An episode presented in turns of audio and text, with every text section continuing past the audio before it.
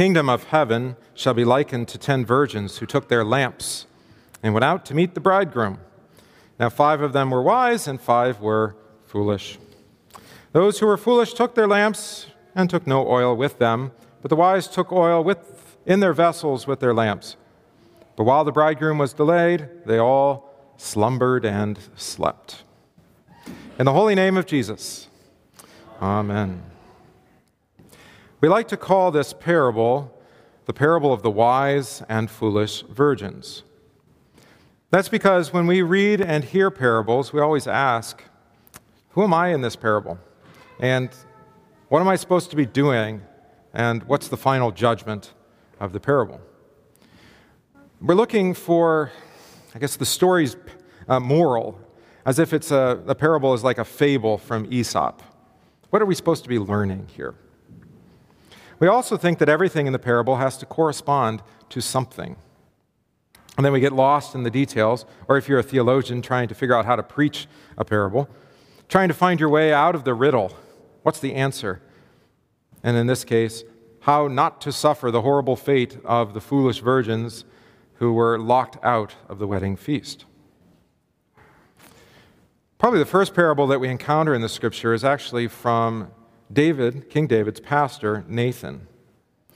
And he shows us how God uses parables to drive the hearer to conviction and despair.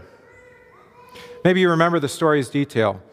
This is after the Bathsheba incident, and Nathan comes to David, tells a story about a rich man and a poor man and a little ewe lamb.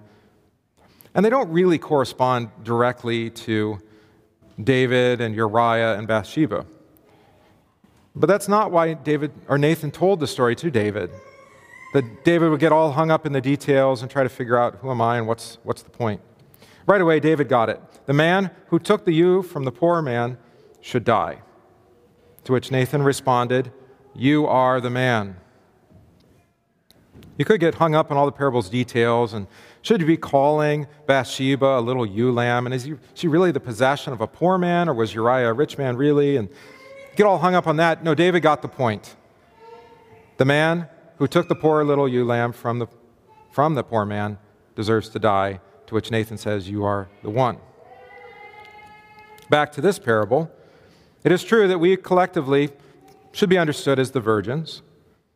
And the distinguishing factor between some and others is wisdom and foolishness. Jesus indicates this as either having or not having oil vessels for the delayed bridegroom so that the lamps stay lit until he comes.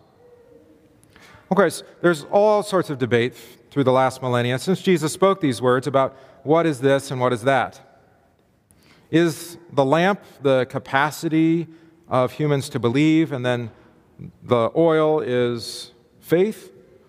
Maybe the lamps are faith, and then God fills them with the oil of His grace. Or maybe the light and the lamp and the oil are all Jesus.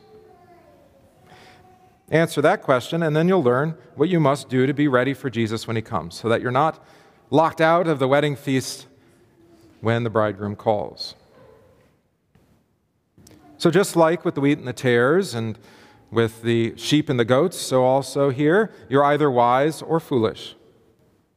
The bridegroom is delayed. All slumber and sleep. The foolish have no oil for the lamps. You can't buy it after the fact. And without the oil, the door to the wedding is shut to you. All true. Watch, therefore. No one knows the day or the hour that the Son of Man is coming. To which you can really only respond then, well, what do I need to do? How then can I be saved?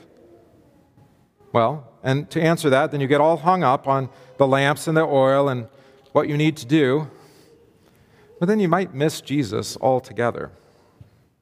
That's what the foolish get caught up in. They get lost in it. Where to buy the oil, how to stay lit for the journey. And they miss the point. This is how it is for the Christian life. We always are looking for ways to live out the life that Jesus has given us by our baptism, like Jackson this morning. Uh, but generally speaking, people come up with their own ways. They say, I'll do this and I'll do that. And it's true, we're given as Christians freedom to choose uh, many of our vocations and how, how we live in those vocations. But He doesn't choose, or we don't choose to be male or female. We don't choose our spouse, God gives them to us.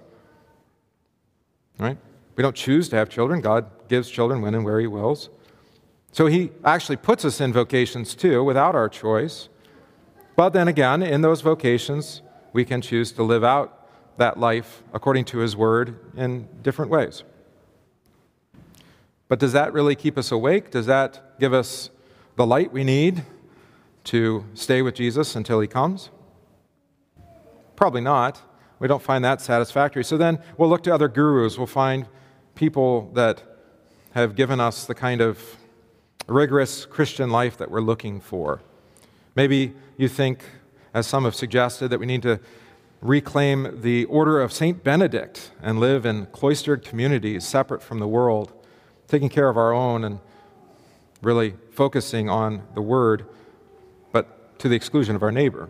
Or maybe there's some other teacher that you've found that seems to give your life meaning and purpose, and you hope that that's going to be enough for when Jesus comes. Of course, you can come to the pastor. I have all sorts of ideas for you of how I think you can be best prepared for our Lord's coming. And hopefully, they're not just my own personal opinion, but they are actually the appointed means by which God has established to give, sustain, and keep you in the faith until He comes again.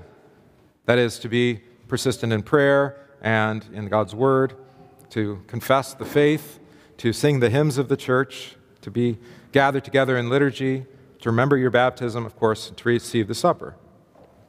These are all things that you do, but of course, they weren't appointed by you. They're not self appointed. They, weren't, they don't come from gurus. Even pastor is not your, your uh, guru.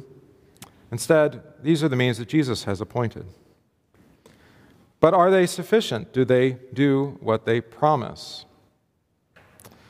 The parable ultimately is not about what you must do, how you can fill your oils, and how you can be best prepared. It is about what God in Christ Jesus has done and is doing for you, even today. Remember, he started the parable the kingdom of heaven is like. Thus, it's really about the king and the groom and the kingdom prepared for you. Jesus had already warned the disciples about why the parables had been given. He warns them about reading them in the way of finding all the details and trying to figure out what you must do. That is the way of the Pharisee. Jesus says instead, seeing they may not see, and hearing they may not hear. In other words, those details in the parable often are, even by Jesus' own, well, his own statement, meant to distract you from the thing that is actually needful, to drive you to despair and conviction, just as Nathan did with David. You can't read the parable as a moral tale, or as historic prophecy, or even really just a parallel of what the Christian life looks like. That's putting you at the center of the parable, making you the subject of the kingdom, rather than the one who's bringing about the kingdom, the one who is the groom to marry you, his virgin bride, and the one who inaugurates the wedding feast and opens the door. Maybe by changing the name of the parable, we could actually get the point better. Rather than call it the parable of the wise and foolish virgins, maybe call it the parable of the generous groom. And if you don't want to be too scandalized, realize that he's got 10 brides, so that would be the generous polygamist groom. But even so, everything about the bride has already been given to her. That's already true at the beginning of the parable. They are virgins, made holy in the forgiveness of sins. They are given lamps and oil and light for the time until he comes. They are given to wait and to watch, trusting in his promise. Yes, and they all fall asleep, or if you prefer, die in faith, laid to rest until the midnight call, when he sends his heralds Behold, the bridegroom is coming, go out to meet him. And they all arise to meet him. They are awakened to life again. Everything that he has already given is all that they need the promised wedding, the bath of water and the anointing of oil, the white garments of salvation, the food for the journey, the lamp for their feet, the light for their path, all a gift to them. But that's when the panic sets in for the foolish. They turn away from the bridegroom, from looking at him, trusting in what he has already given them, and they get caught up in thinking that they need something more. There's not enough oil for the journey. So, what do they need? This is where that question comes up. What is the lamp and what is the oil? Do they need more faith, more grace, more of something? Jesus, the bridegroom, they must not have, he must not have done it all then. So, what's left for them, the foolish, to do to make it those last few steps on the race to meet the bridegroom, the kingdom, to get to the wedding and to the feast? That's how a lot of people think about eternal salvation in Christ. That Jesus begins it, but then it's up to us to, well, make those last few steps, or maybe to make most of the steps, either way. But Jesus tells these parables not to drive you into despair, worry, or panic about the last day. He wants you to pay attention to what He has given that He's made you virgins, forgiven, that He has granted you the light of His word, that He sustains you each and every day in the faith, that He has made great and glorious promises for you. I'm coming, I'm coming soon.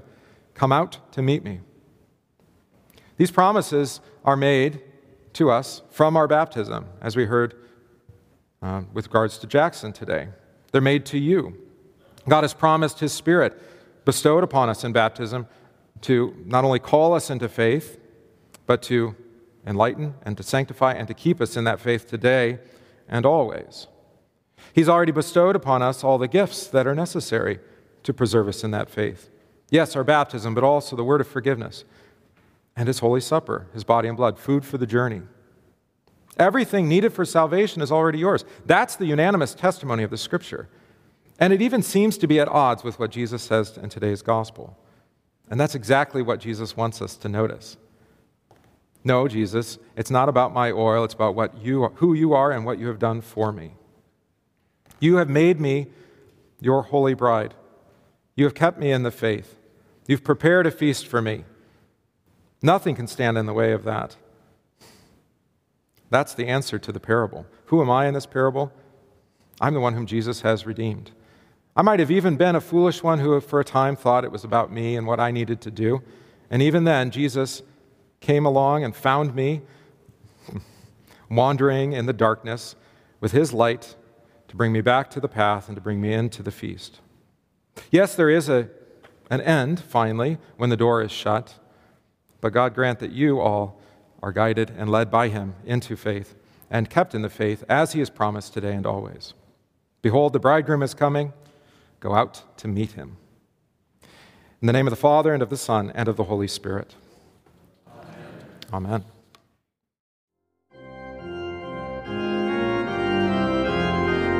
We thank you for listening to this podcast from St. John Evangelical Lutheran Church Sermon Center in Random Lake, Wisconsin.